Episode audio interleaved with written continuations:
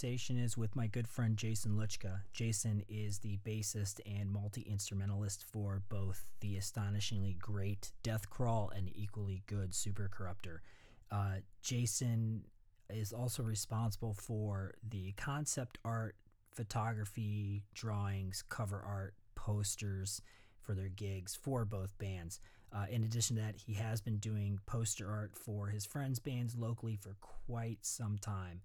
Uh, Jason is probably best known for his time as the program director at V Rock, which was a Streetsboro radio station that was uh, unabashedly metal and profoundly influential uh, in the area on local musicians. Uh, Jason's also a dad of two and a husband. Uh, he's an incorrigible gear junkie uh, and an incredibly verbose individual, much like myself. So this conversation runs a bit long. Uh, it's well worth it. We cover a lot of ground and it was a lot of fun. So I hope you enjoy listening as much as uh, we enjoyed having the conversation.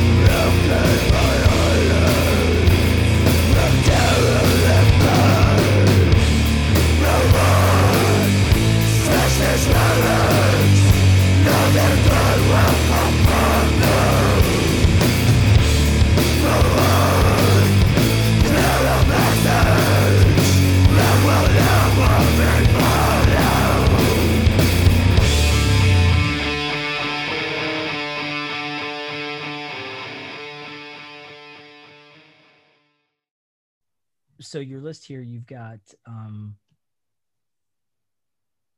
a pretty wide range of bands of the ones that I do know. Okay. Um, why don't you go ahead and um, you just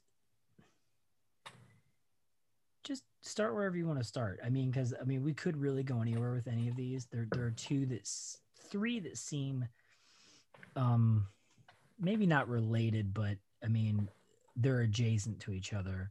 Um, yeah. But why don't you talk about the first? Actually, here's what you could do. Um, Let me just go in uh, like chronological order of of what kind of made me who I am in a way. Yeah, sure. Why not? Let's do. Would that, that work? Way. I, you know, when I've talked to other folks, we've done it a couple different ways. But why don't you go ahead and do that? I mean, what did you come to first on this list? Okay, so so the first, or the, I should say, the earliest record on my list was Clutch, self-titled. Mm-hmm. Um, so I had I had known about Clutch beforehand, but I didn't really realize it. My my brother was one of the early DJs at at um, V Rock in Streetsboro, and he made a mixtape that he shared with me. And, and V Rock was that was the radio station that you were the program director at, correct? Later on, yes, like 96, 97, I okay. was program director he was a DJ uh, 92, 93. And he brought home this mixtape and it had um, Helmet, it had GWAR, um, probably like Exodus, Slayer, you know, the, the usuals.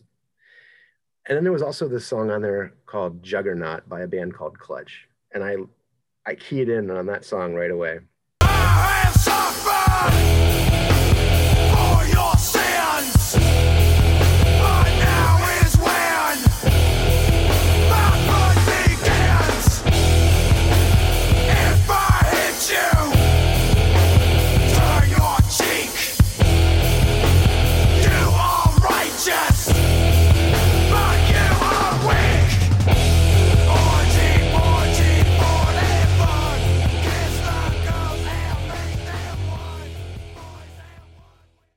It's ridiculously simple, but it was super powerful. Um, I loved the, the, the groove of it, the riff of it, the the hook of the song comes from uh, Aldous Huxley book. So I was just like, this is this is cool. You mean But the I- lyrical, the lyrical hook? Yeah, yeah. Orgy Porgy, Ford and Fun, Kiss the Girls, Make Them One. That's from uh, Brave New World. Gotcha. So I was like, this is a really cool tune. Didn't know anything else by Clutch. I was, I was probably in eighth grade at the time. Well, you know, fast forward to 90, 95, 96, and Space Grass is the biggest song on V Rock. It's getting requested multiple times an hour. Like people just love the song.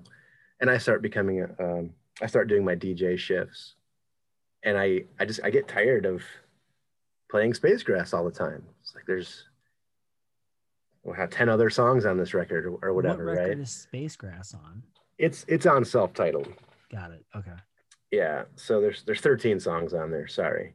And the uh the computer system the radio station used had all 13 tracks um queued as playable because it's clean. You can play every single track on there. So I would just start ignoring people when they'd call and say, Hey, I want to hear Space Grass. And I'd say, All right, well, tonight I'm playing uh, Animal Farm. Tonight I'm playing Big News One. And then I had the realization looking in the computer screen one night, oh yeah, this is that band that did Juggernaut. Ah, Um, so then I started digging back into like Transnational Speedway League and, and, whatnot. But the reason that I put self-titled on there is that prior to really getting into that record, um, I was mostly like an industrial metal kind of guy. I listened to like a lot of KMFDM, uh-huh. Bile, Skinny Puppy.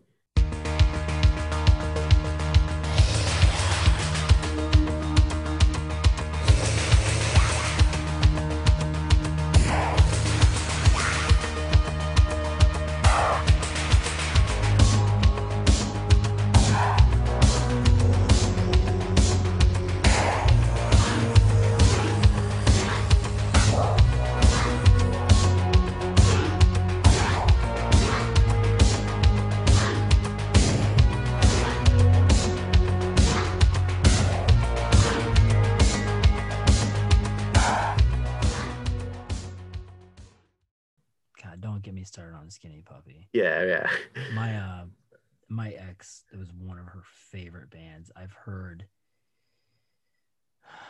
Too Dark Park. I don't know how many times, and there was one, the one just prior to that.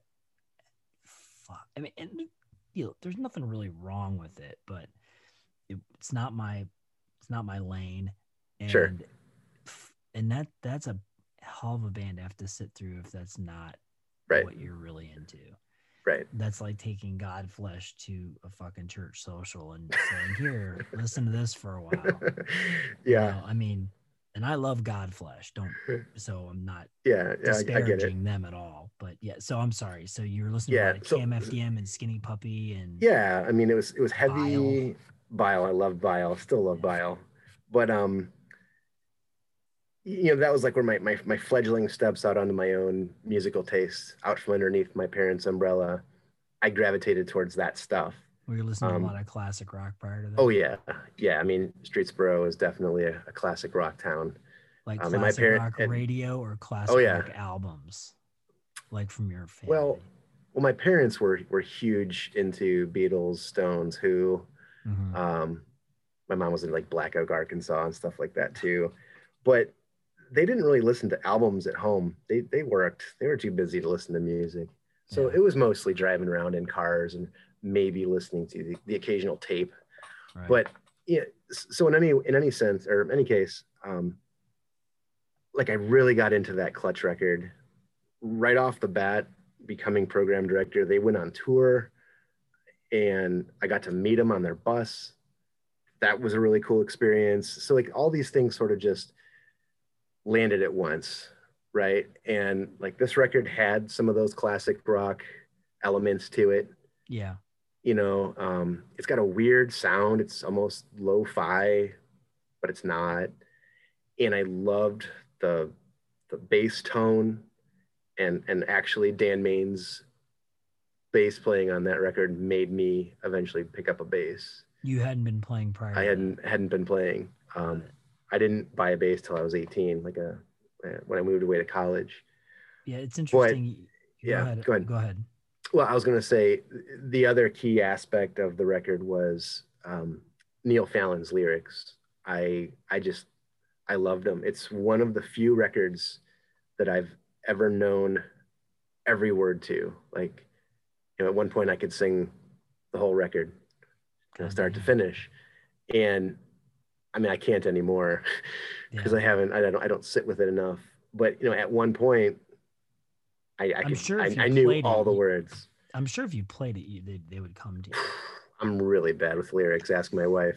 But Okay. like, but Fallon's use of humor and science fiction and pop culture, like I just I, I thought it was really really unique compared to most of the other lyrical trash I'd experienced by then. I mean, let's Yeah. face it, KMFDM's not writing anything great. Yeah. it's it, i mean it, it serves its purpose but it, it's not making me think much um half the stuff i was listening to was just indecipherable because it was so distorted or it was just buried in angst like bile you know just just rotten hateful stuff um so to hear this this this guy this this scrawny skinny little dude barking out these crazy stories um really really impressed me.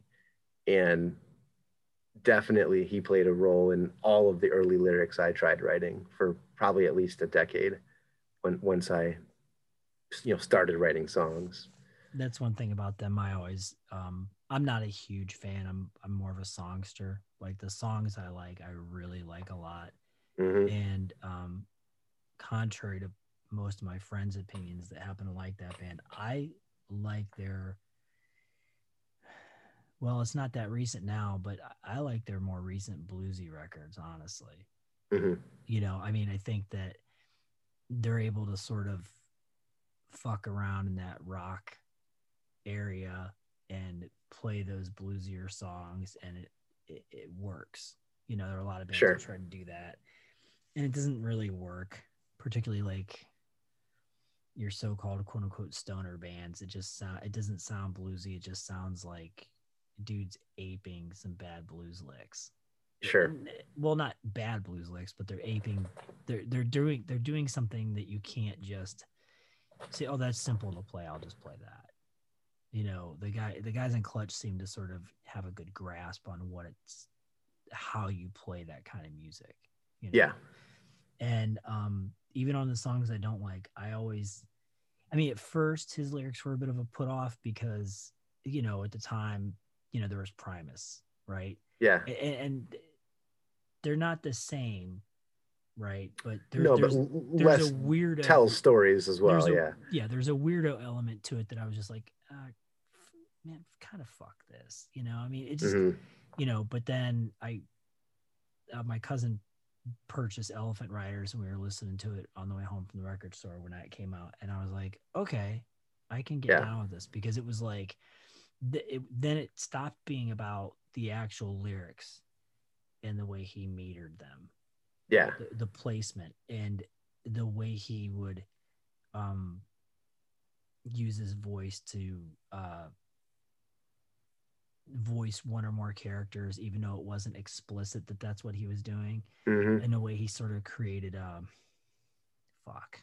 Yeah i'm gonna say he created drama with Yeah. how with how he wrote the lyrics and and the juxtaposition between all that hard work right? Hmm and the work he put into actually writing them so that, that there was an actual story with the actual absurdity and silliness of what he was writing about yeah i was like okay i get it i get it yeah and and, and i'm not like i said i'm not Yeah. nowhere near a super fan but i do appreciate admire them and, and uh their drummer whose name escapes me right now. John Paul Gaster. He's a good drummer. Yeah. I like his drumming. He played on Wino's solo Mhm. record. I mean, aren't Yep. all aren't all the records at Wino's on solo records really? but I mean, the one, uh, uh, the one with his name on it. Yeah. yeah, he played on that record, and his drumming's great on that too. So Yeah. You can tell that he he lives it. They all do. I mean, that's Yeah. been their their livelihood for a long time now. And I just, you know, I'm not a big fan of of Beale Street and Strange Cousins from the West, which are the the newer kind of bluesy records. Mhm. Um, but more so, actually, like I I didn't like those records because Neil felt tired. Like the the lyrical spark was still there, but I, I just like there was something about his delivery. It just it felt phoned in a bit, and and I remember seeing that Beale Street tour, and I was like, these guys don't care. And that was the last tour I went to. Um, yeah, and then they went out on the road with I think Motorhead and maybe Iron Maiden or somebody, and they got a good kick in the butt, and they came out and did Earth Rocker, and I, you're fucking I, playing I with Motorhead, you better. yeah, and I it. I was like, all right, I'm gonna listen to Earth Rocker, and if I don't like it, maybe they've moved away from me, and that's okay. They've grown into a different direction, and I I dug Earth Rocker, and I dug uh, Psychic Warfare, and I and I even dug Book of Bad Decisions. So I'd still consider myself a a big fan of of Clutch, and you know, it, it all goes back to self-titled, really. Um, I guess if I had to pick a song off of off of self-titled, as silly as it is, right now in the moment, I would say tight like that.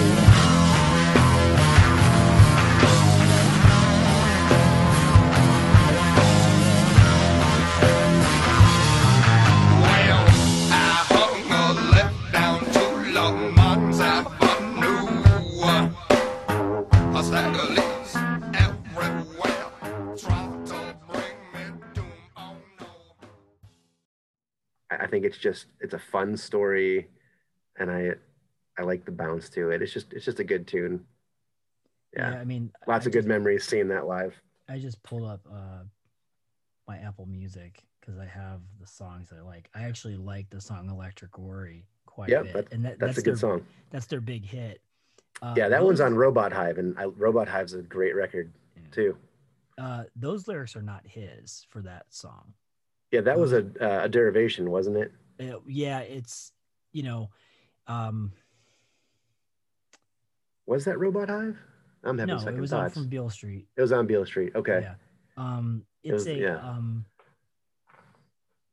you know, a, a lot of a lot of blues. The best blues is from an oral tradition, so Mhm. you'll hear a lot of blues musicians, um, s- doing some of the uh, same lyrical themes. Sometimes the same Right. exact lyrics. So sometimes pinning down who wrote what Mhm. is really hard. Um, in the rock era, that becomes problematic because they'll credit themselves as having written it. Sure. You know, um, so I like that song, and that seemed to be like that was like a big hit, wasn't it? It was. Yeah. Yeah, it's been in a lot of commercials and TV shows. Yeah. Yeah, and good for them. I, I hope the they got paid. The regulator, the regulator's a great fucking song. Yep. Um, Yep. Regulator's my- good. My favorite song by them, and again, I'm I only like a handful of songs. Uh, Hoodoo Operator is Yep. my absolute favorite clutch. That's a good one. That's a good one. Um, Those lyrics are That's a deep cut. Kudos to you. Well, a buddy of mine played Slow Hole to China for me, and Yeah. that song stuck out like a sore thumb in a good way. I was like, okay, this song's this song's great. Um, Yeah.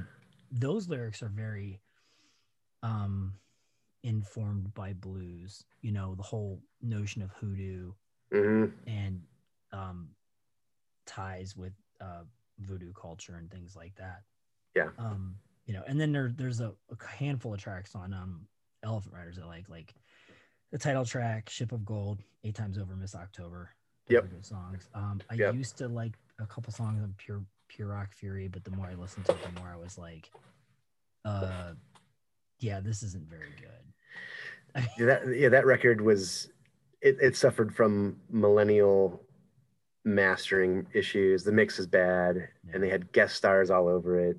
Um, but there's still They- some good jams on it. they also do probably my favorite cover of Precious and Grace. I know that uh who's that fuckhead? Uh the Queens of the Stone Age dude. Oh, Homme?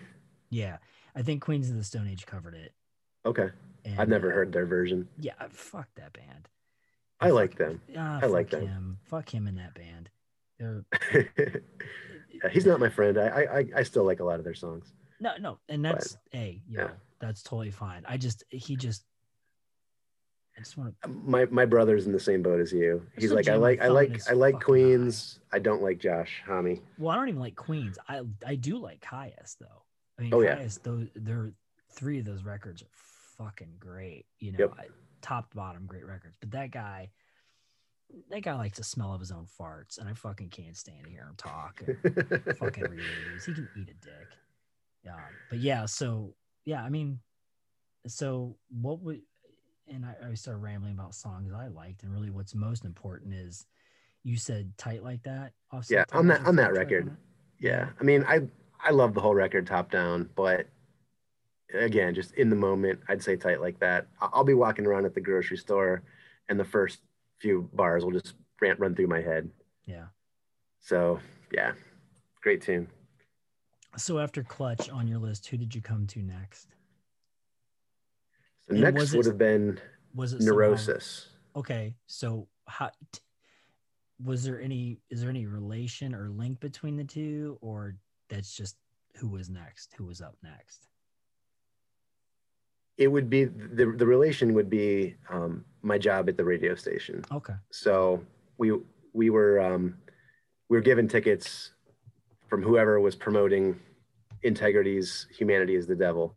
hmm Um, or they put us on the guest list, whatever, to, to Peabody's, and, and it was Warzone, Dead and Gone, I Hate God, and uh, Neurosis and Integrity, and I hadn't seen any of these bands yet. That's a bizarre lineup. It is, I think maybe two tours collided and just kind of did that night together. There are some bands on that list that I can see completely playing together, um, because in a lot of ways, all of those bands have very common backgrounds. Mhm. um like it's not in my mind it's not too insane for integrity to do have played with warzone That's good.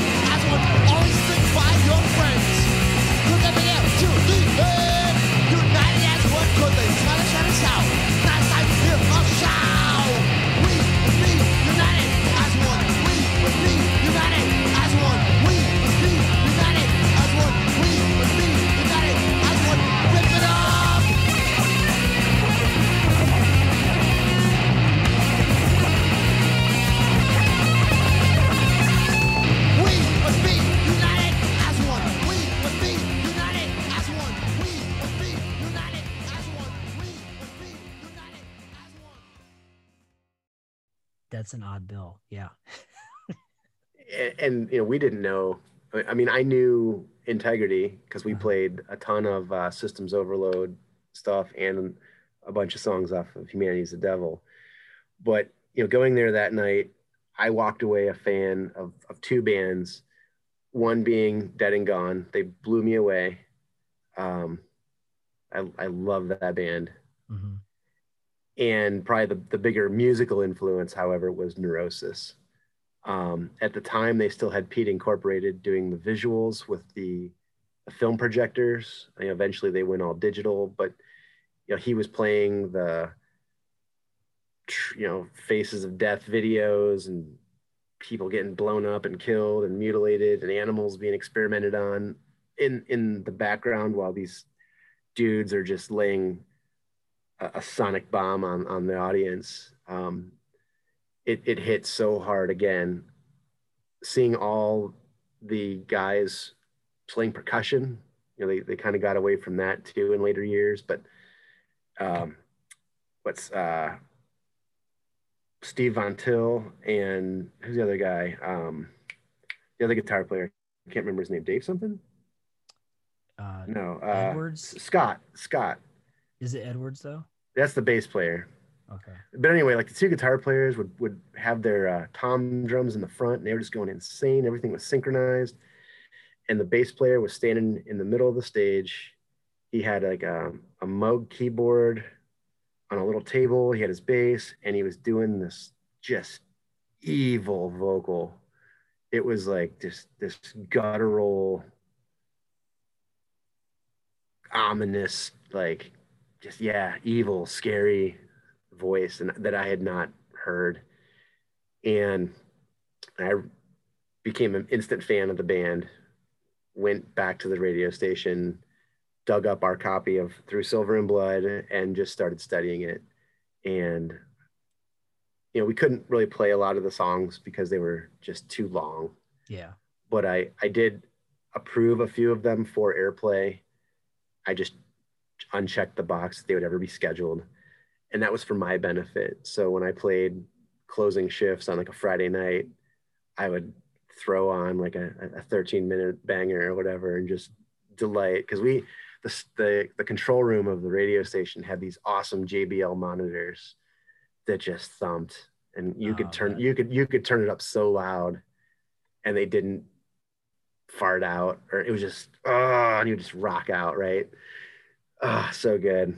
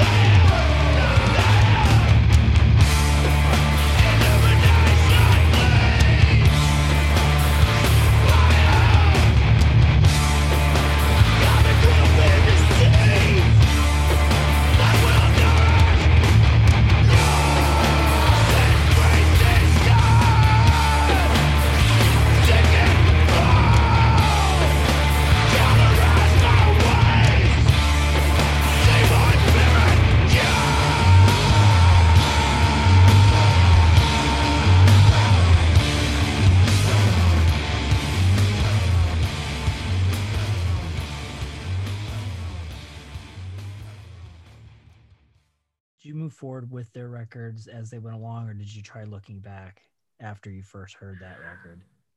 so I I looked back. Um, so I got what Enemy of the Sun and Mhm. Souls at Zero. I never got any further back than that. Were you You have to- surprised? Were you surprised by anything that you heard from those two records? I mean, I don't think so with Enemy of the Sun Not so much. not really, because I I knew from fledgling little research that you could do back then Mhm. that they had roots in in the whole uh, what Gilman Street punk punk scene, uh, which is also where Dead and Gone came up. So I mean, it made sense that they were they were touring together. But it- no, it didn't surprise me. Um, I was probably more. I I'll, I'll correct myself and say, yeah, I probably was surprised. I'm I'm thinking back now, 20 plus years. I'm probably using some revisionist history here. It probably surprised me. yeah, I mean, I guess I could see you'd be sort of surprised, but I think your first answer, in a way, might be accurate too. Um, my experience with the band was I, I heard "Enemy of the Sun" first. Okay, I was a little bit late coming to him. Um, a guy who I shared a house with um, knew I liked metal bands, and you know, let's make no mistake, Neurosis is a metal band. I mean, Mhm. any pretense otherwise is just that. It's a pretense. It's not, you know. Um, and I liked it. I was like, okay, cool. So he and he told me because well, they're they were a hardcore hardcore punk band, you know, like in the spirit of uh discharge and the UK 82 sound, the whole D beat thing before D beat became a thing and and you know adjacent to like that sound and adjacent to what people were calling crust punk which Mhm. all those it's all just silly they're, all hardcore bands right Mhm. so um i went back and i went to their first record pain of mind and as much as i liked enemy of the sun pain of mind was more you know that's where my head was at at the time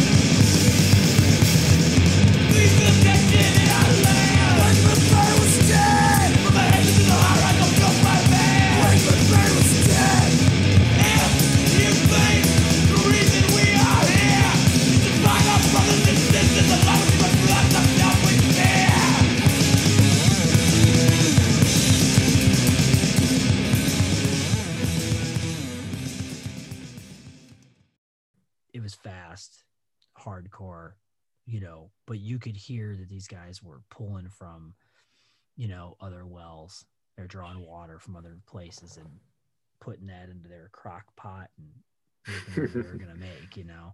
Yeah. Um so I mean it was surprising for me.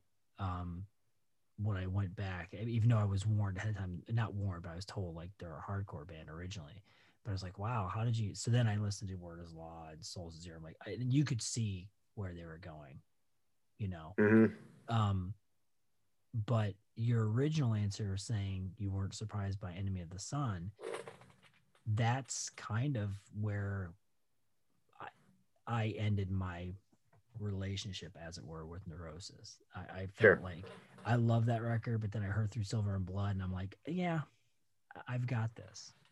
And not Sure. that they sound alike, and not you know, I mean, they're, they're creative people. They don't didn't make like a bad record necessarily, or it just I wasn't I wasn't interested in it in it beyond that.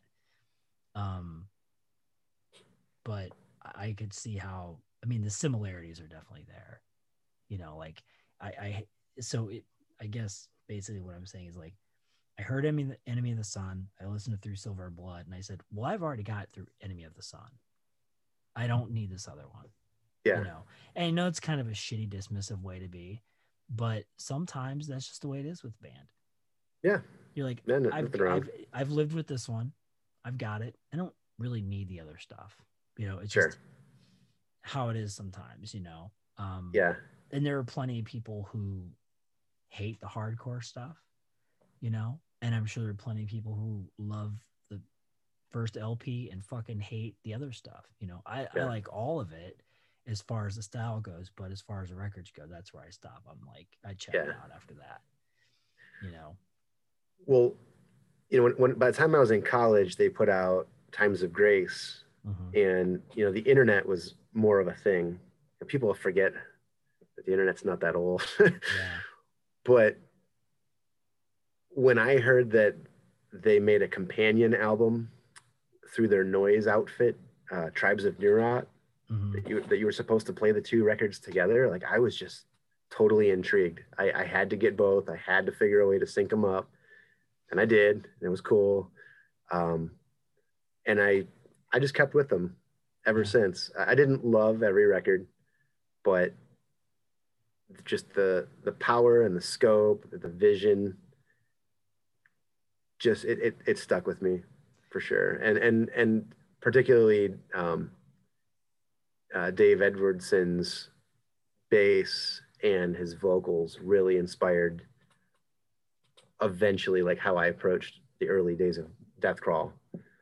So again, just a, an important band for me as a person growing. So um let me take a little detour here talk about Deathcrawl for a second because I mean it's no secret to you or to Dave whom we share as a member of both of our bands. He's a mutual member Yep. of both of our bands. Uh, how much I love Deathcrawl. Um, everything's great, but I particularly love the first record quite a bit. Um, That's cool to hear. That's cool to hear. so um when you talk about his bass you're talking strictly as far as tone sound or how your approach to writing or playing because i can hear look i i mean i can hear a lot of um and i know you're not the only writer i know damon and dave do a lot as well Yeah, of but course. I hear, I hear, I mean, you guys are adjacent to neurosis, a bit more on the, uh, what people might call death metal meets sludge sort of things. But there's Yeah. a, there's a, um, and I hate using this word because it's so played out, but there's a bit more of an epic feel to what you guys are doing, much in the same way neurosis looked at it that way. The difference is when neurosis did epics, it made sense because those guys, um, to my mind, are artists in every sense of that word and they're thinking the whole picture Yeah. they're not thinking let's just make this song that'll just move people you know they're not thinking about it that way. They're just thinking okay, like what what can they do to make this a whole thing? Yeah, and sometimes when i listen to deathcrawl it's like it's not quite as intricate. Like you're not doing companion records you're not doing visual shows but there's a sense of movement that you guys have in your songs that uh is epic because there's movement there. It's like you're moving along you're pushing it forward. And a lot of bands who play at those tempos and do that sort of thing they're not interested in that they're interested in banging on one fucking chord and just sounding sick and it blows the fuck out of them yeah. you know you guys actually Right. write songs much in the same way that We try. Writes songs so that was my tangent about your band but so was it Cool. Well, the- thank you. was it the songwriting or just the bass tone or the way he played or that affected It was it was the probably the phrasing Mhm.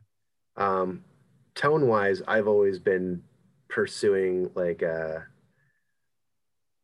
an unsane meets barkmarket kind of sound just okay. uh just you know blown out and bottom heavy and just raging. But the way that he played or like played to the riff you know i I- think that inspired me and it, but maybe more so the vocal like i remember when we first started doing vocals to those songs and i was saying okay like what what am i going to do i'm not a very good singer Mhm. um, I'm not a trained screamer.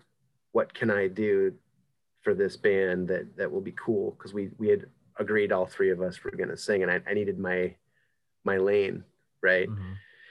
And I thought, okay, let's let's try to emulate that that just sinister guttural bellow that dude had, and I failed miserably because I don't I can't hit those notes, but that's what I was trying to do.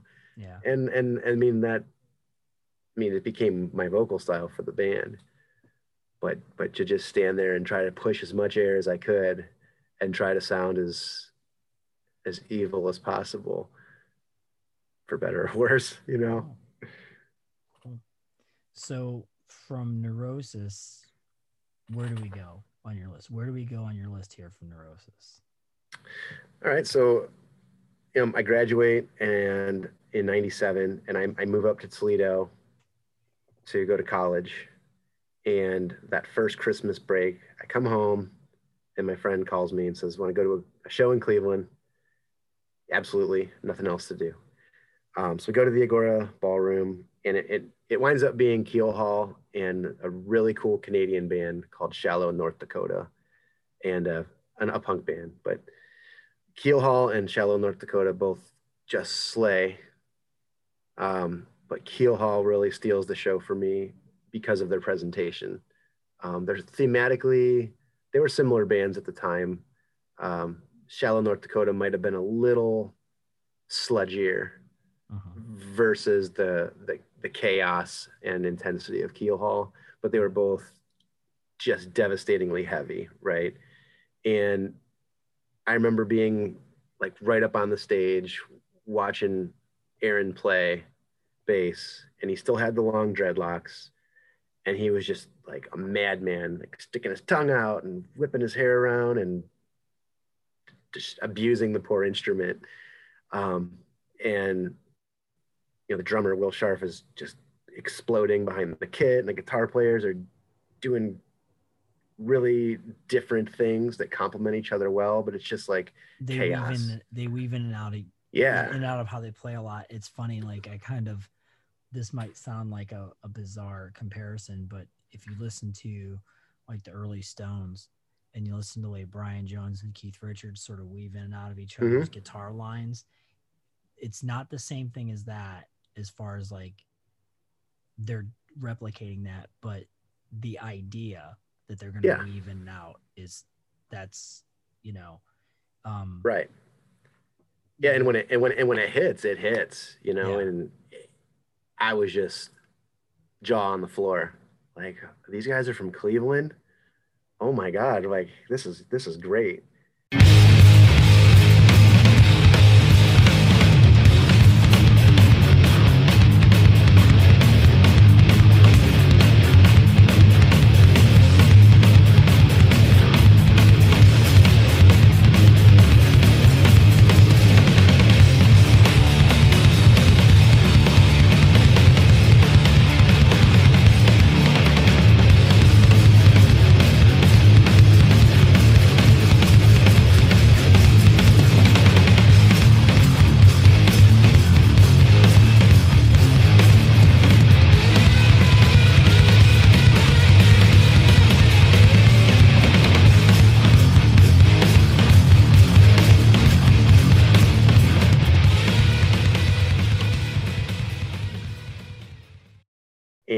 Remember running to their merch table, which became the running joke because it, it was empty. They didn't have anything. um, my my friend Rachel, who had taken me, she had um, ornamental iron. Maybe that's the seven have. inch, right? Uh, yeah, I have that seven inch and the first LP. and and she had the self-titled on CD, and I think she had the the Cambodia Records version, um, because it had different art. It was like National Geographic art or something that they had legal apparently had legal issues with. I don't I don't know. That was the story I read, but Hmm. it took me a long time to find a CD, and I wound up getting the Escape Artist Records um, release of the self-titled, and I loved it. Um, but anyway, so I, I saw, you know, again, internet's pretty new ish. And I'm, I start learning how to look up bands. Yeah. And I, I discover that Keelhaul has a new record coming out and it's on Hydra Head Records. So, like, okay, who's this? So I find Hydra Head's website and yada, yada, yada. I, I order it, it gets delivered to me. And, you know, it, as much as the self-titled maybe hits harder because of its mix and just like the the bottom end push Uh-huh. like two is just it's clean cleaner. Yeah, the first one rumbles a bit more. yeah but you know i think they like up the ante. Like from the very first cut until the end it's just like a thousand mile well not should say not a thousand miles an hour. It's just it's intensity. And you know they're they're they're pushing and it's it's nuts and there's a million notes flying at you.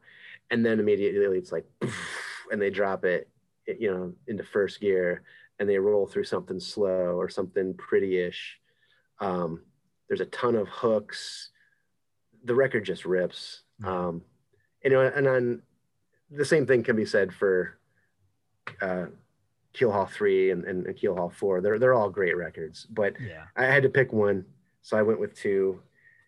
Um, What's what's Just- your just be- favorite track off that one? so my favorite track off of that one it's tough to say right now i'm going to say someday some other place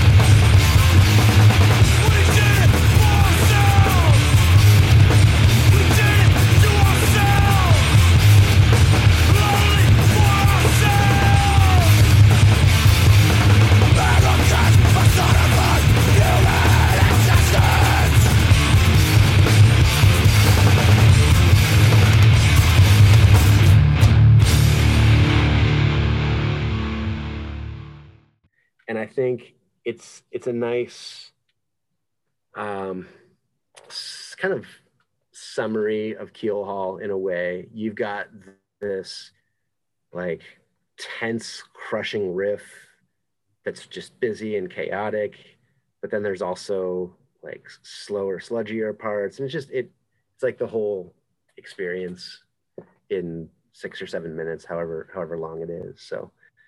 Yeah, those guys have always been pretty damn good bands. Like uh Chris uh was he was the second guitarist in Integrity when they did their first LP. But prior to that he was in a band called um False Hope that I kind of cut my teeth on at the same time. yeah i never heard album. them The song is called Maybe Murder. So let's move.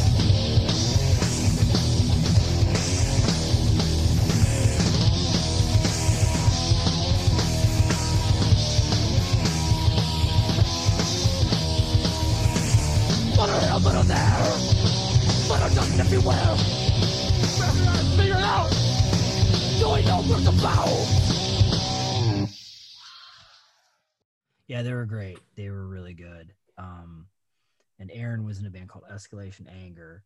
I don't remember. I like. I remember liking them, but I don't remember their music as well as I would like. I just remember I dug it. You know. Um, i don't think i ever heard escalation anger either yeah, and I don't. I don't remember what band Dana was in. Um, but not just their older bands, but the bands that they are doing currently and moving forward, like Axioma. right Aaron, Aaron's band. Um, that band's really good. I mean, they take. i'm not a yeah i'm not big on black metal but well, like so Cougar. I think Cougar kind of got the ball rolling with that band, the Uh-huh. guitar player, Yeah. and he brought in um, Vincent and and uh, Justin and eventually Aaron.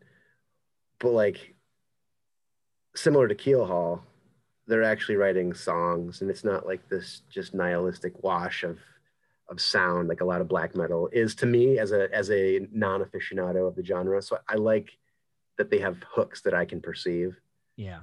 again just a powerful band and, and scary in the ways they want to be scary you know Well, I mean, you know that that they have the atmosphere and the aesthetics yeah of it to a certain degree that I like about it. I mean, Right. truthfully, the only black metal that I really um abide as Bathory, and that's like from the mid '80s. Yeah, I mean, Yeah. and, you know, I mean, that whole Norwegian thing. Um, yeah, Darkthrone has a couple interesting moments on other records, you know, but the rest of it, to my ears, and maybe it's because they're untrained, but to my ears, I'm like, yeah, it just sounds like Bathory.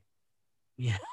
Yeah i just So i get bored yeah. So like i'm just i'm waiting for something for my ears to catch on to and it never Yeah. happens and, and that's not the case with axioma no, yeah, they they pull all of that in, and um, like you said, similar to Keelhaul, they're writing actual songs. You know, they- Right. they, they go they go from one place to another, and they transition well. Um, I you know I know Keelhaul was adjacent to a lot of other um styles of music and scenes and a lot of the bands were there were a lot of bands in that time period that uh, to my mind were doing busy work you know Mhm. a lot of fretboard gymnastics and shit that just went nowhere. It was just show off music. And keelhaul never felt that way. Keel always felt like they had a purpose and they, they wanted you to like actually enjoy the song. It's gonna be Yeah. kind of nutty. You're gonna go from here to there in a way that you don't always expect, but it always sort of made sense. Where a lot of the other bands that were doing that, it like again, it was just show off fretboard gymnastics kind of shit, and it was just like, oh, here I'm gonna do this. Oh, this is gonna be sick. I'll do this too. And it's just like, yeah I, I yeah full disclosure i, I liked a lot of those bands too but Ah, but but yeah, but keelhaul was definitely um you know tip the kings of riff mountain maybe me, maybe for- the for only me. other band that I can think that did that sort of thing, and a lot of people call them a hardcore band, but I think they're closer to Keelhaul was Deadguy.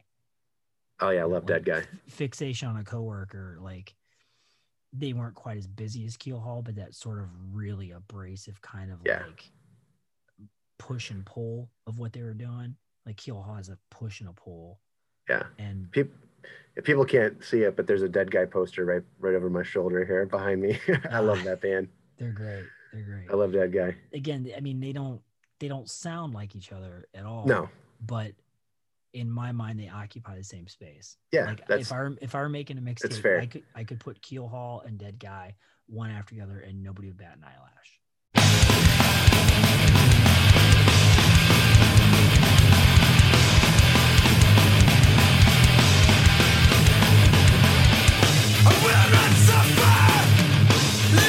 Persistence. The smallness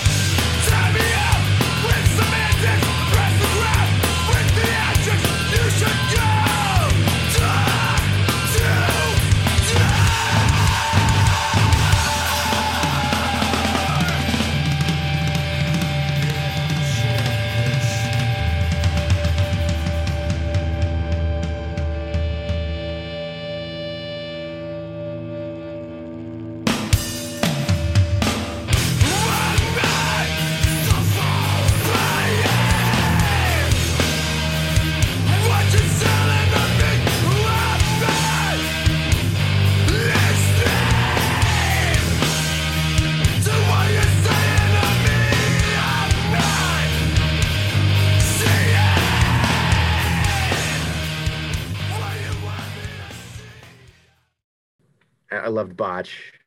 Um, they were really busy, but I thought they also Uh, did a good, actually- good job of putting songs together. Botch was actually good. Botch was actually good, but like you know, the Dillinger Escape Plans of the world, I could fucking do without that Yeah. nonsense. I loved them too, but that's that's Ah. fair. Well, let me ask you: Are are you Yeah. uh, are you a calculating infinity or Miss Machine fan? I would,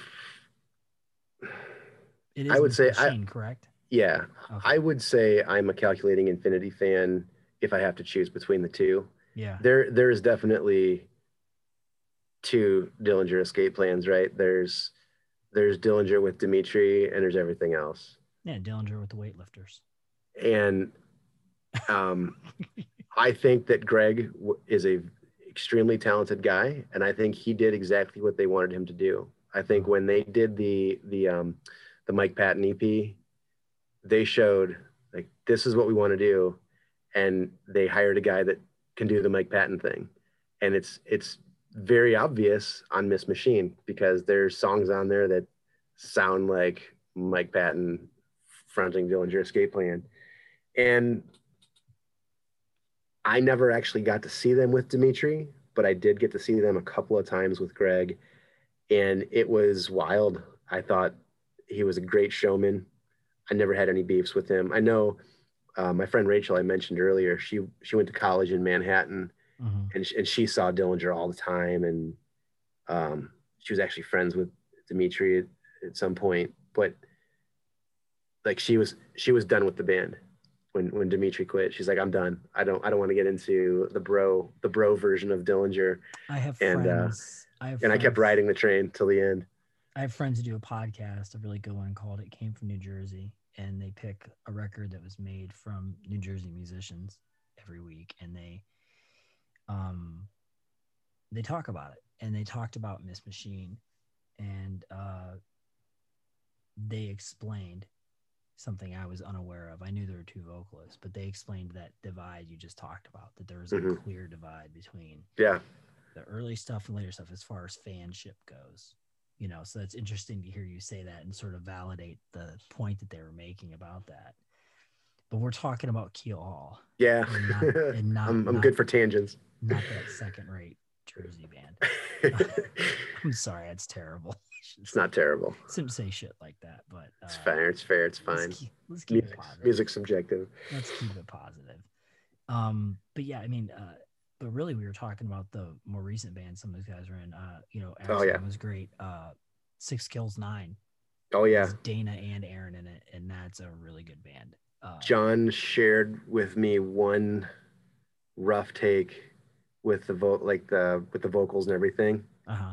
Sounds so good. I. Like I, I like I can't wait for that record to finally get released. I can't remember Sean's last name, but he's a really good vocalist. Night. Yeah, that's it. I should remember that because that's a pretty easy last name. Yeah, it's a really good record. I met him at an Unsane show, and he was super nice. We Just total total nice dude. I met him at Bogo, uh, the one year. Oh, that's right. That's right. And then the time after that, he didn't remember me. Um, Oh yeah, he wouldn't remember me. I was just buying merch off of him. yeah. I'm Um, nobody.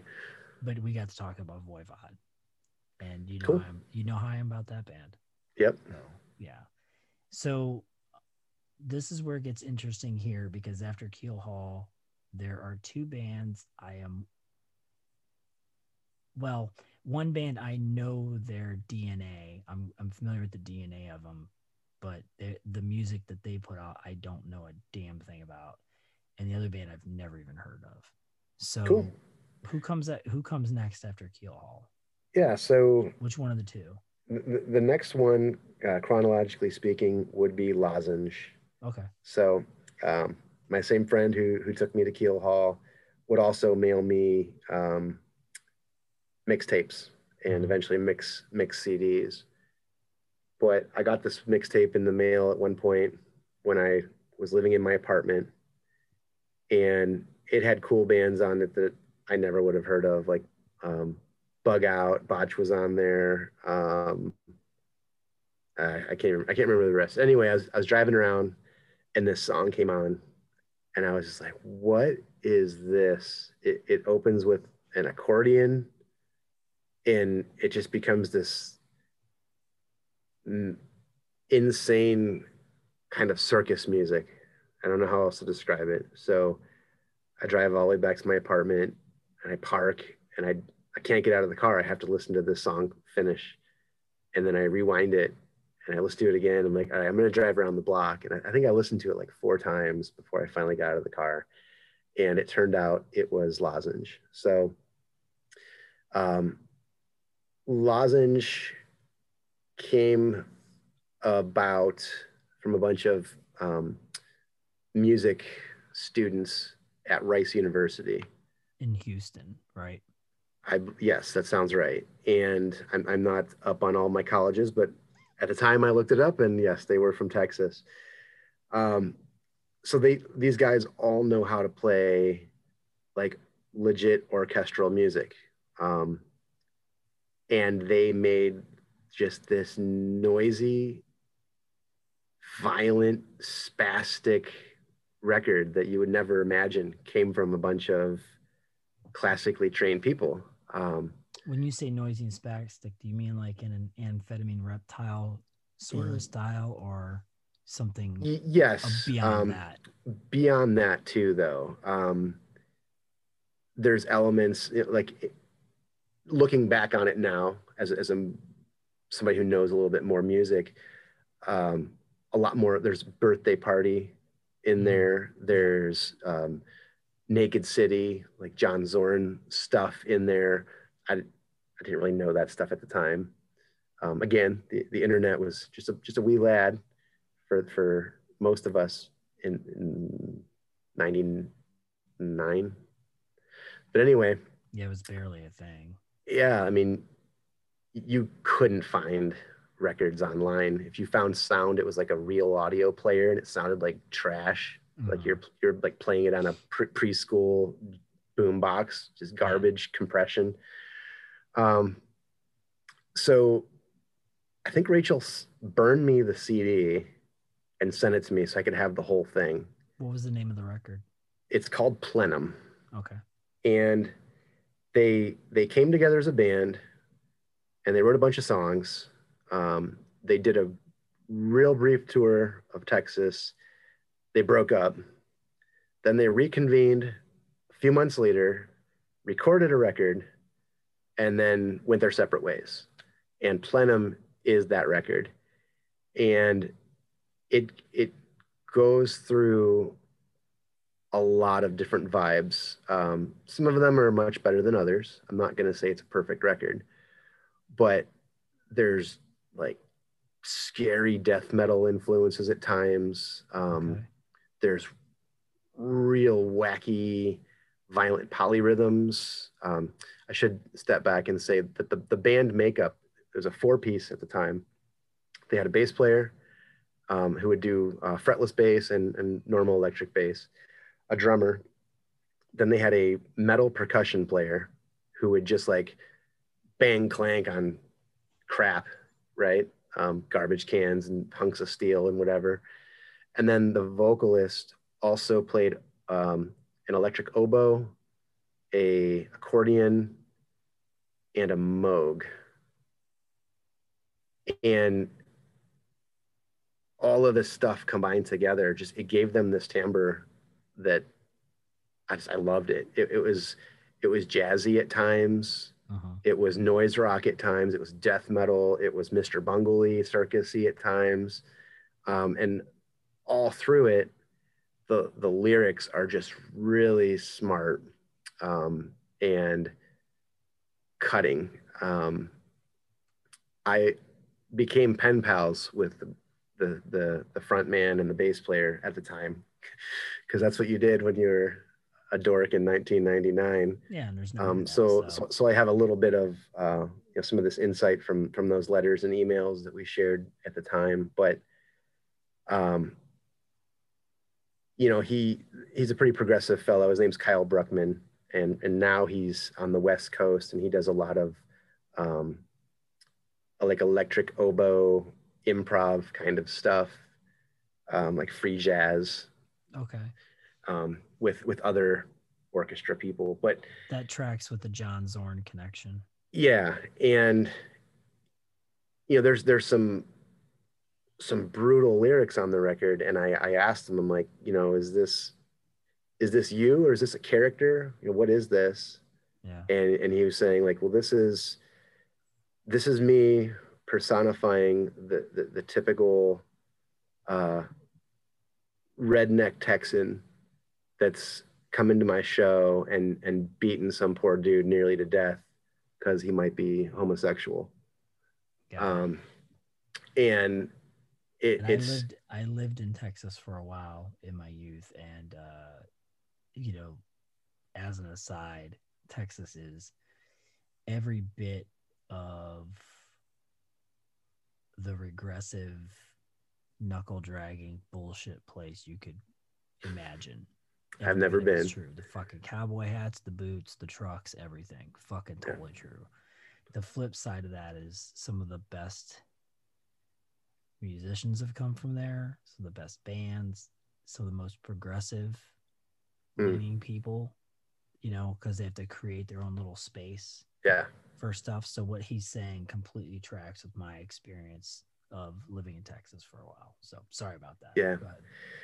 Well, uh, I was just just going to say that um, you, know, you you can tell that he's a smart guy, and, and the way he he wrote these lyrics, it's just cool. Um, you know, I had to put Plenum because it was my first experience with them. They ended up doing three full lengths and a and a, of a live record because they coincidentally wound up all together in Chicago and, and started the band up again. Oh wow. Um, so I, would say that their second record is actually my favorite. It's called Doozy. Mhm. They added a, a saxophone player by that point. Who was Um, putting these records out? What label did they come out on? Plenum is on Farrago. I've never heard. Yeah, it's it's it's, it's got a Houston PO box. Well, um, yeah. Doozy. I can't remember who put out Doozy, but Sick Room put out their last one, which was called Undone. They had a very kind of Jesus Lizard kind of uh, um, schema, schema with all their album titles. Like if you look at the Jesus Lizard, like all their records are like one word titles, like Four go, letters. like like goat and load and whatever. But um, you know, lozenge. It's from Texas too, I believe, I- I- originally. I believe so. yeah. and lozenge was always one word with two syllables, you know, so plenum and doozy and mishap and undone. But um yeah, like doozy reined in a bit of the accordion and it went more Moog based, and then finally undone is like way, way in, way into the Moog stuff. And they both just have these these crazy cool songs on them. Give me a song Um, off of Plenum. Plenum, I would say that the the song that grabbed my attention all those years ago is called "Saw a Man Looney."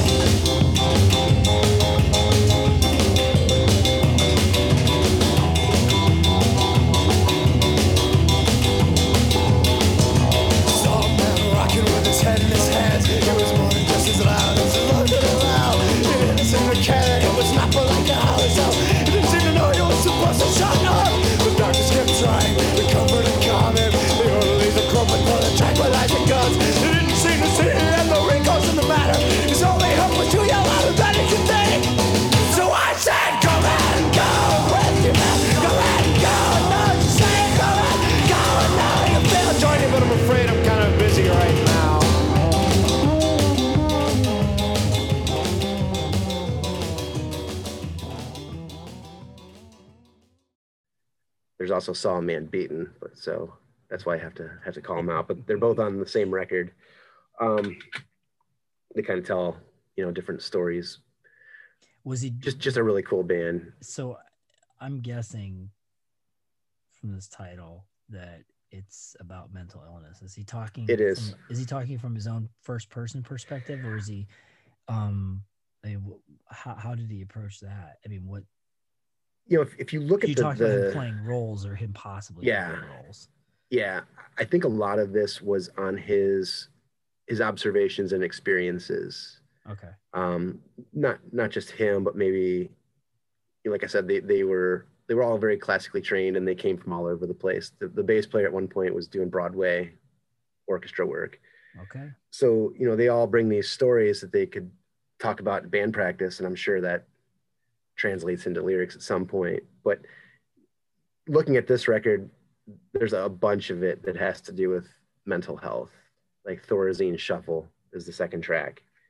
Um, but um, the, the- I guess the, the cool thing with with them was just that that pen pal relationship I had, and like they sent me a CDR copy of their what would ultimately be their last record, and when it did finally get released, it was it wasn't sequenced correctly Yeah. the the the pressing plant put all these uh, two second breaks between all the songs so i have like the version that it was supposed to be and the the the fanboy dork in me is just very proud that i have that which is really pathetic but it's all i have so I gotta um tell a quick story related to that. Sort of I'm gonna try to one up you here a little bit. it's easy to Um, do Well, I don't know about that. That's that's pretty cool. You had a personal relationship with these guys, or with the singer. It sounds like. Uh, one of my older bands played a show with uh, the Swedish hardcore band Victims. They were touring United States, and we booked it through uh, uh, their label, Havoc Records. Um, Felix was booking the shows, and we put them on. John Lindquist, who was playing with a broken leg at the time, was sitting on a stool with his leg propped up during the whole set. It was still awesome. Uh, we got to talk about Sweden, you know, and you know, because I think he was the first person I've ever actually met who was from Sweden. That no, that's untrue. That I, I'm I'm completely lying. I met LG Petrov at a show in Cleveland when they played with Bloodlet, and I got to hang out with him for a little bit. Um, anyway, uh, so I was talking with John Lindquist, and our drummer was was as well. and We're going on. I'm like, oh, have, have you ever played Nasum? Little did I know, he's the bass player for Nasum. I, I mean, I didn't know. I right you know, um, yeah, I love the first two records. Uh, Inhale, Exhale. inhale exhale human oh. 2.0 Yeah, yeah. And but Helvete hadn't come out yet, and uh, they stayed night at the house. We fed him everything, and uh, he hooked us up with a with a, uh rough mix version of it on CD. Yeah, that's He cool Burned it for us, so um, that's and uh, I when did he re- when did he reveal that he was in Nasum? Was like the next morning or like how No, did they that- how did he bring it up? I, I, I said, oh, you know who I love from Sweden is Nasum, and he just chuckled, and I said, you like him? And he goes, I'm in the band, and I said, oh, well, okay then, you know, and yeah, he just he just laughed. It was just because we were gushing about them, yeah, and he just sort of laughed and casually, you know, it was it was it was a pretty cool conversation. He was a nice guy. Everybody in the band was really nice. Uh, victims that were they, they're Yeah. a really good hardcore band. I like them. I love Nasum. I love But uh, yeah, Nasum is one of the few bands that do or did grind, and it didn't bore me. Same. There, there are plenty of bands that do, you know, grindcore. And again, it comes back to the same thing we've been talking about this whole discussion we've had. They wrote songs. Yeah. They wrote, they wrote catchy songs with hooks and actual Yep. riffs. Yep. And um I mean, and I do like bands that are considered grind. Like I fucking love Assuck. You know, I love Mm-hmm. early Napalm Death. I mean, there's there are quote unquote grindcore bands I do like, but by and large, I find that people that say, "Oh, I'm starting a grindcore band," it's just boring nonsense. It doesn't Yeah. doesn't go anywhere. Yeah. We we played with a one man grind band once. That was that was rough. Oh, of course, like there's The com- there's computer the drums were on a computer and he just played his guitar and screamed. Uh, it was I rough. think every I think every city every city that with a population above hundred thousand people has a one man grindcore band in there. somewhere. It's some fucking goof that, yeah, whatever. But uh, so yeah, that was uh my my attempt to one up you. It was good. That's a that's a great story. Thanks. I think I think didn't so he he wound up playing guitar on their final tour, did he not? I did not see them. Okay. I don't know. I know he's a guitar player, but Because I think Jesper I think Jesper played bass on that run. Because I, I was lucky enough to see him twice on the final run. I saw him at Now That's Class and then at um I drove all the way to Baltimore to see him on Maryland Death Fest. Another fucking show I regretted not going to. It was Fucking the, the it was now that's class. There was insane. no reason. yeah.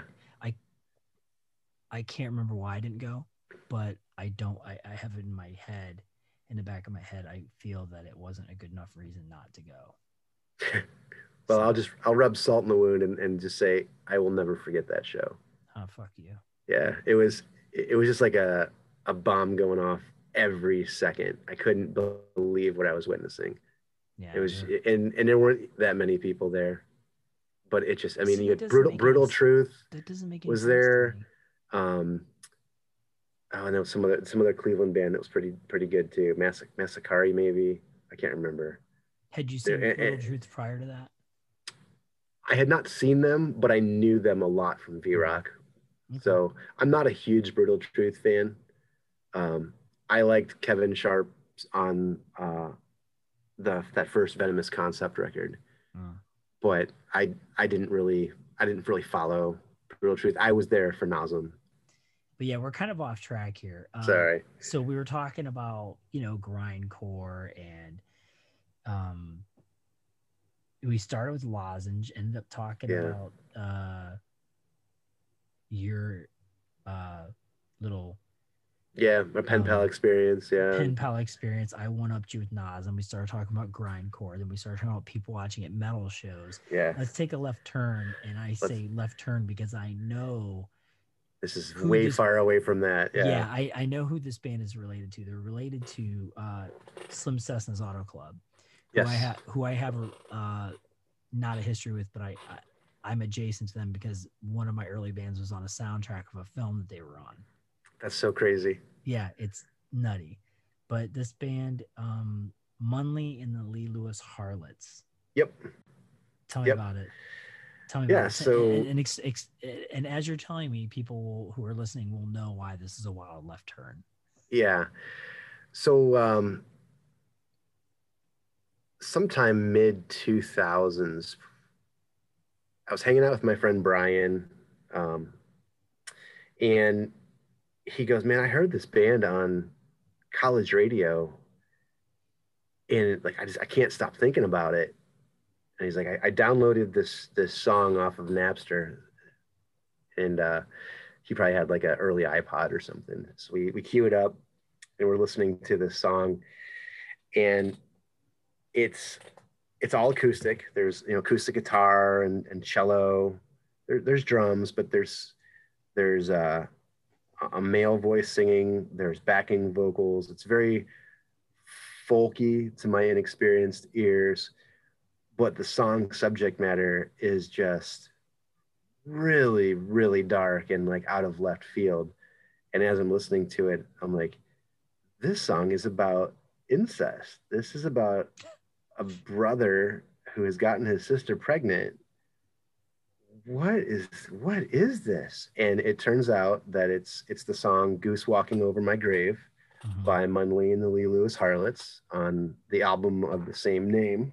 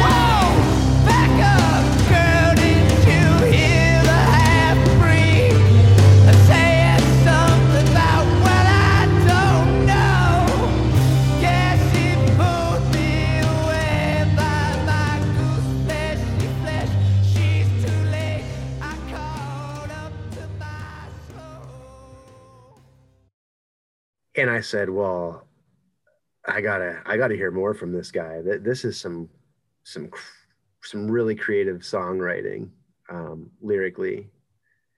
So, I probably got on the internet and ordered ordered the CD because by then it was getting a lot easier to, to find this stuff, you know. And I just, I love the whole record. It's got so many cool characters that Munly creates.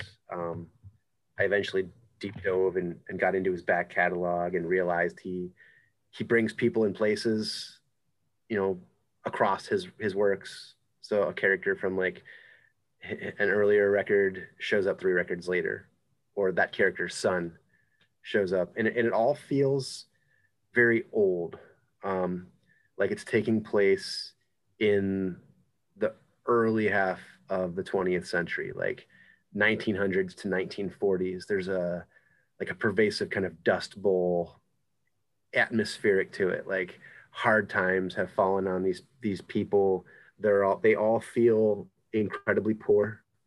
Mhm. they all feel incredibly exploited in one way or another. Um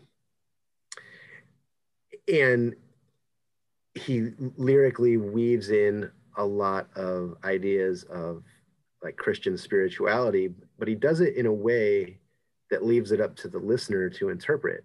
Like, is this a Christian man or is it? Because it it definitely some some stuff going on that's you would not hear in a, in a Christian band, right? So once we discovered Munly and that record particularly, and, and we started spiderwebbing off, we discovered, oh, he's in Slim Cessna's Auto Club. What's that? So we, we find um, Who's we?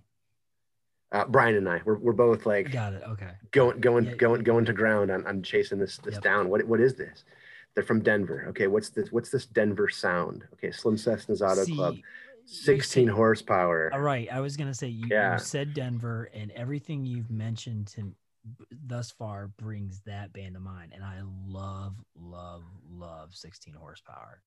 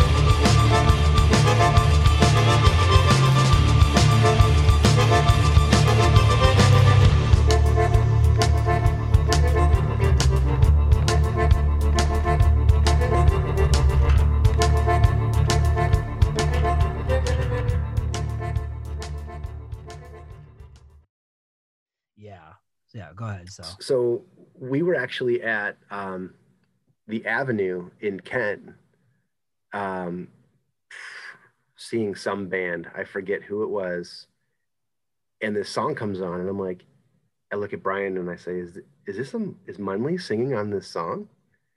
And like it's, it's it sounds like a Munly song. Let's go talk to the sound guy and see like what he's playing. And it was 16 horsepower. So I was like, okay, now we have another band that we need to go chase down. Yeah. And um, I would say that it, like today, right now, Slim Cessna's Auto Club, probably my favorite band. Oh. Um, which is funny because you know we we started this discussion with like Clutch and we went through the heaviest of heavies with with Neurosis and and Keelhaul, and now we wind up with a different kind of heaviness, which is these stories that Munly is telling as primary songwriter. But you can tie. Clutch together with this band. They sort of because Neil Fallon will use a lot of those Sure. um old west like the regulator. Mhm. Listen to those lyrics. Yep. Those from what you're describing and from what I know about 16 horsepower, those lyrics could be you know Mm, oh yeah, for sure. that they're in the same ballpark, the same, you know, they occupy the same space. So Right. that makes sense. I mean, you wouldn't know it musically just listening to it, but Right. if you listen to some of it, some of the clutch um, references they make, you know, like uh, I know 16 horsepower. I don't know about Munly, and I'm only vaguely familiar with Slim Cessnas. You know, 16 horsepower has a lot of gospel elements. I Right. don't know, I don't know if the other two bands do, but um, Clutch references a lot of gospel type, Mhm. you know, Yep. Yeah. things. Absolutely. Even if, the, even if the music doesn't do it, but yeah, I mean, I don't think it's that insane. I just when I was talking about the left turn, I was talking about specifically from Lozenge to the span, but you know, I, yeah I- uh, it's i guess i was more going for like it's just curious how you how you develop as a listener over time. Yeah, you know like if if i had heard Munly at the wrong time i probably wouldn't have liked it. And i would have missed out on a ton of really great bands that i discovered because of him. Yeah, a ton of great memories from uh, seeing Slim Cessna live um, in Cleveland, and, and also we flew to Denver a couple years ago to see them play in their hometown because I wanted to I wanted to experience the hometown Slim show. For me, it's like peeling back an onion with Munly's stories. Yeah. Um, like there's a song on here of Silas Fauntleroy's willingness to influence the panel, and like as you're listening to the re- to, to the lyrics, you're like, what's going on? Like the lady switched out the cup he cleans his dentures with gasoline, and then she sets him on fire. like, what just happened? This is so crazy. So there's there's little details like that in in all of his songs and all of his albums that it just it makes a really endearing listen for me because whatever I want to put into it, I can get out of it. Yeah. Um, I can listen to a Slim record and six months later listen to it again and be like, wait a second. I don't because they don't publish their lyrics. There's no lyric books. Yeah. You got to try to pick it out yourself. Like, wait a second, I think he's saying something else. Um, and it's, I think that's a really cool um, and important thing for like a songwriter to do to try to make the song um, interactive in a way with with the audience. Like what i get out of it isn't going to be what you get out of it. Yeah. and, and i think that's neat.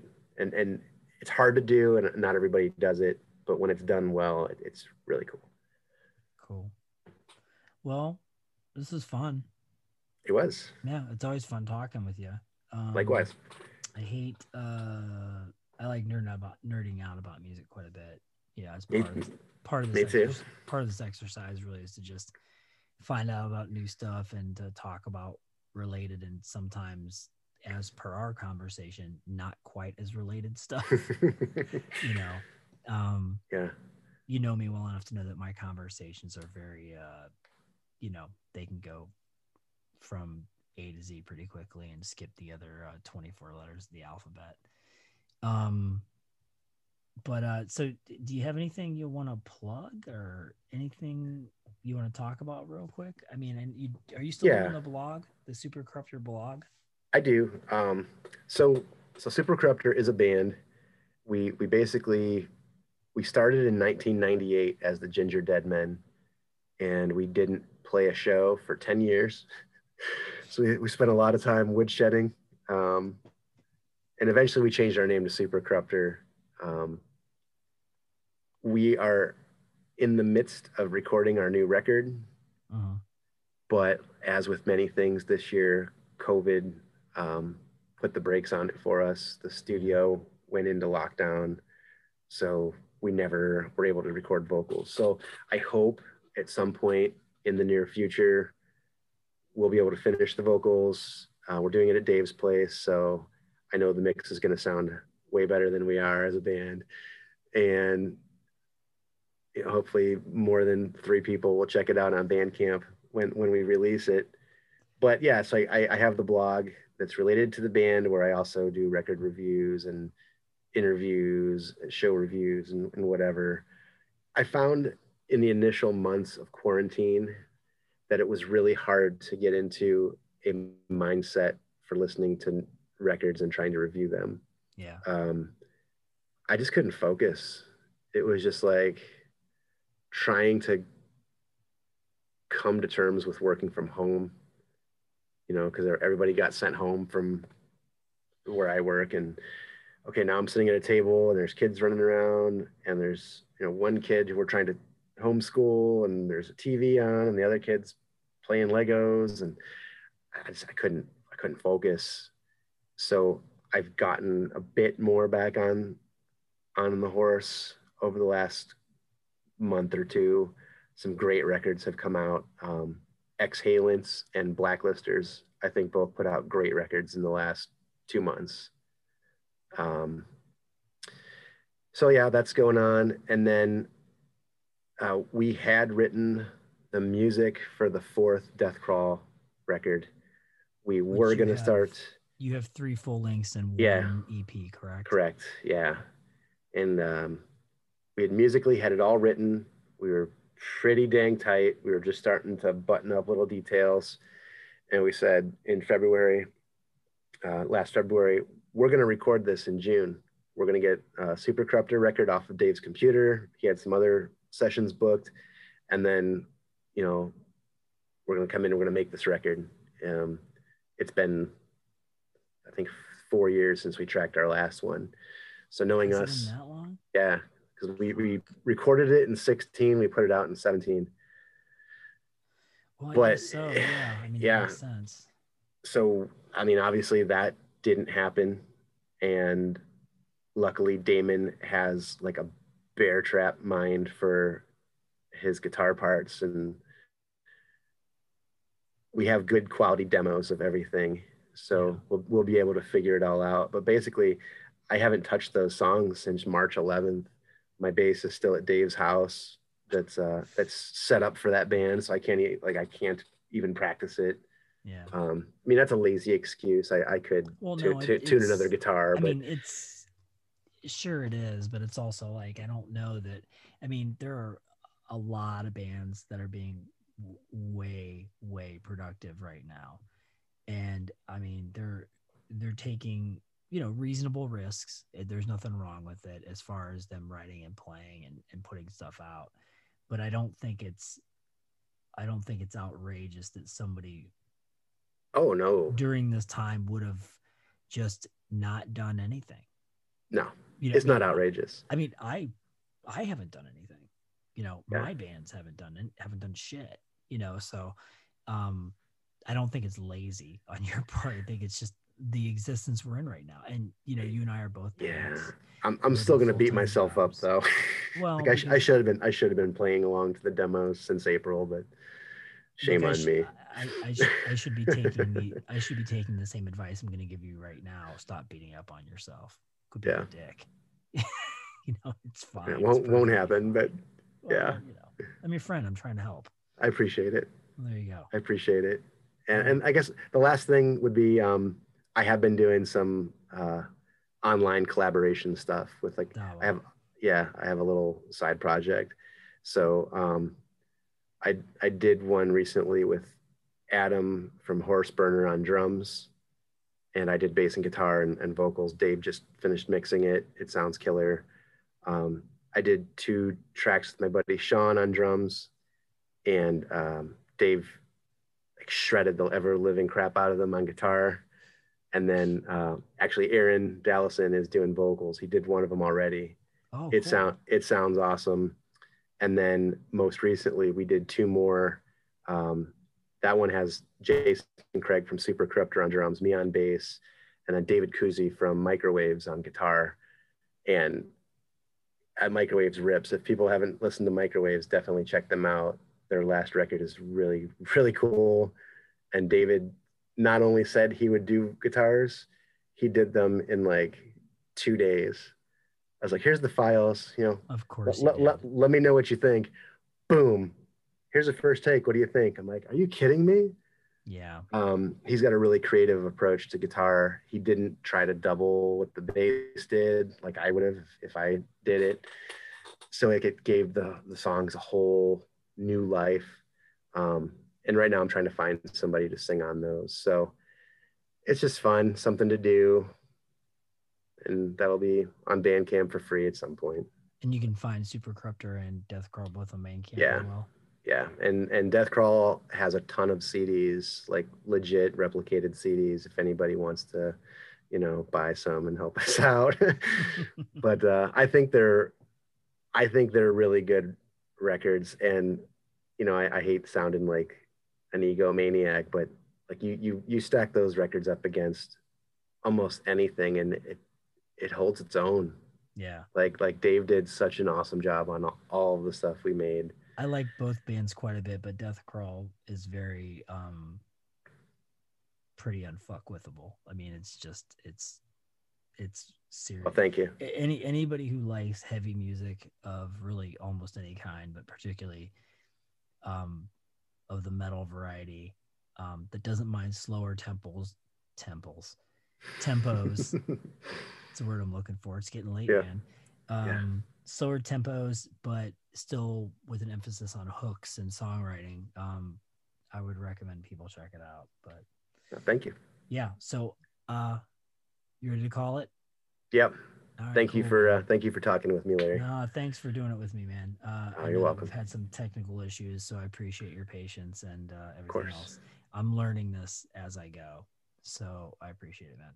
You did great. Thank you. Oh, thanks, Dad. I am a dad. I'm a good one.